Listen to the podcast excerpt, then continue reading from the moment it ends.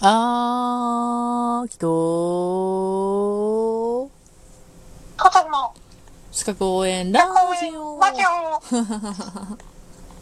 オ秋とょっ父とちゃ早ん回のし感を四角応援ラジオって感じ。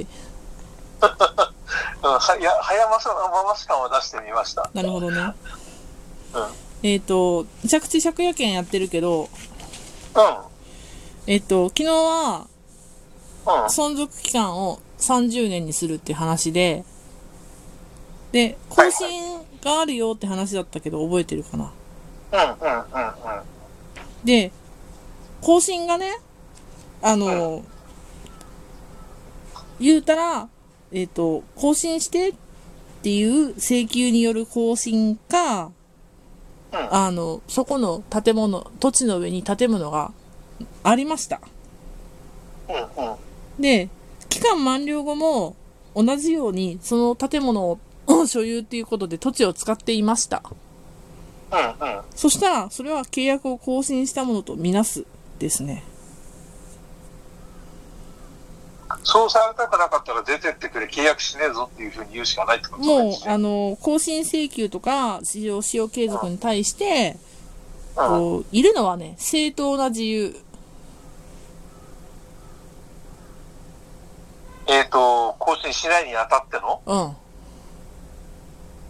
ん。あんたう、んあんた嫌いだから出てけじゃなくて、ちょっとこれこれこれ、こういう理由で、あの、出て行ってほしいです。えっと、その正当自由っていうのが、えっと、まあ言ったらね、あと、まあ民法的な分で、えっと、紹介すると、えっとね、借地権の設定者が土地の使用の必要とする場合で、えっと、ああ。土地の利用状況がまあその30年も経つとそぐわなくなってしまうとかあるじゃんか。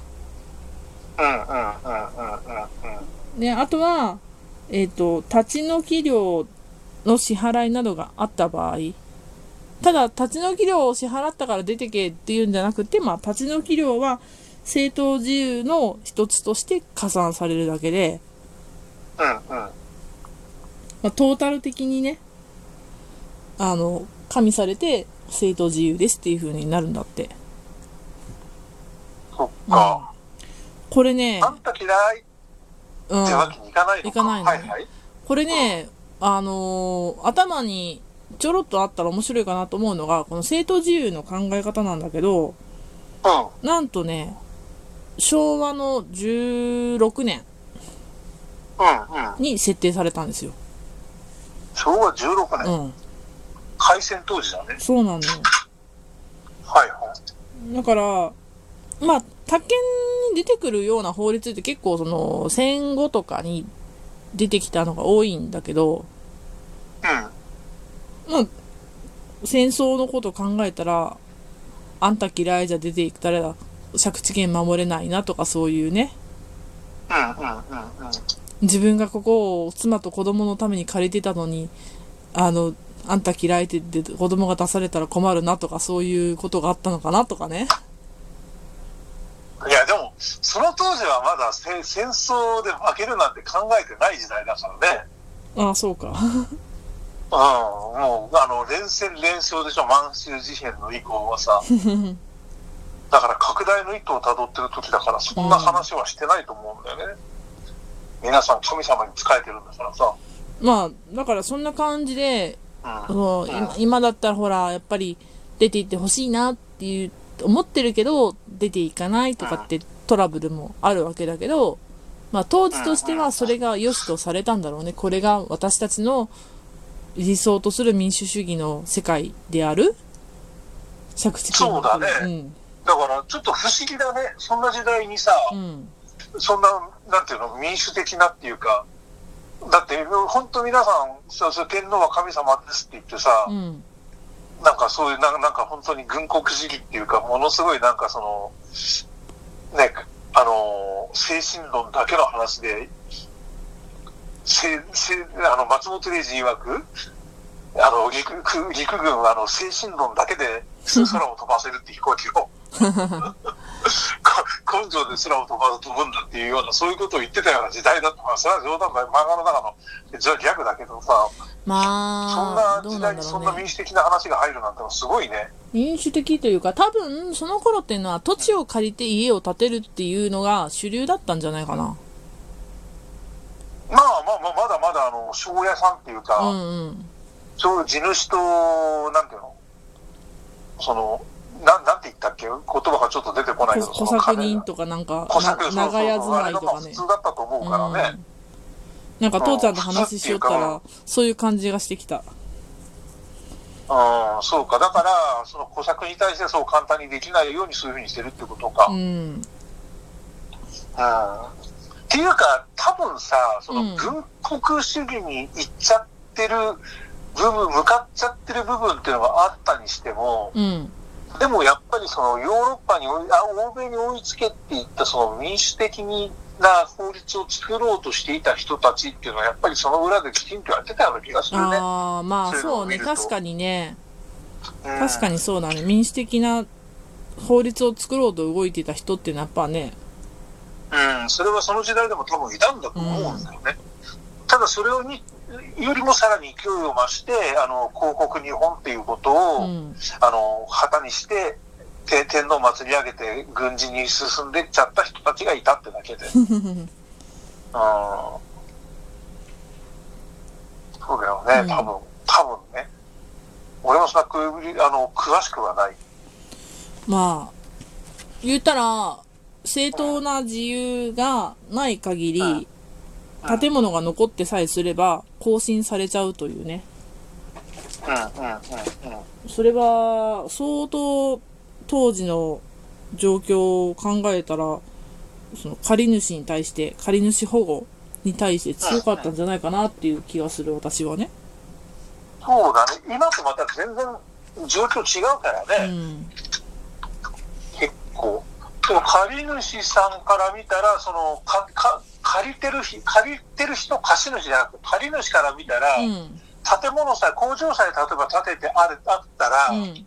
この建物がある限り私たちはここを借りる権利がありますって言えるんだもんね。そうそうそうそうそうそう。うん。だからそれに対してあっちがどうしてもっていう話であるならば、うん。事前に、例えば建物をここ壊すことにご同意してもらうとか、うん。もしくは、うちは今度この土地を使って家を建てるからどうぞ出てってください。例えば言うか。うん。あとはねなんかやっ、ぱそのうん、買い取り、建物買い取り請求権とかいうのもあって、うん、うん、うん。地主さんに建物を直で買えっていう請権利がある。はあ、はあはあはあ、 そうか。ういろいろだね、そこん。は。ううん。ん。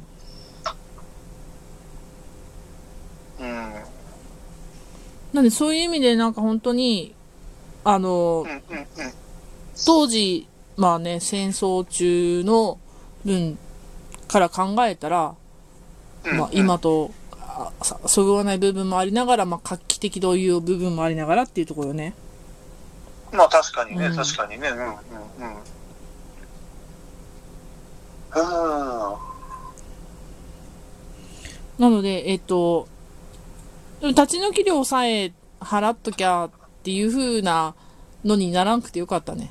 これがバブルの時にさ、うん。立ち退き料もあれだけど、正当自由を作るために建物壊すためにトラクター、トラクターを突っ込ませたとかいう逸話があったりするやんか。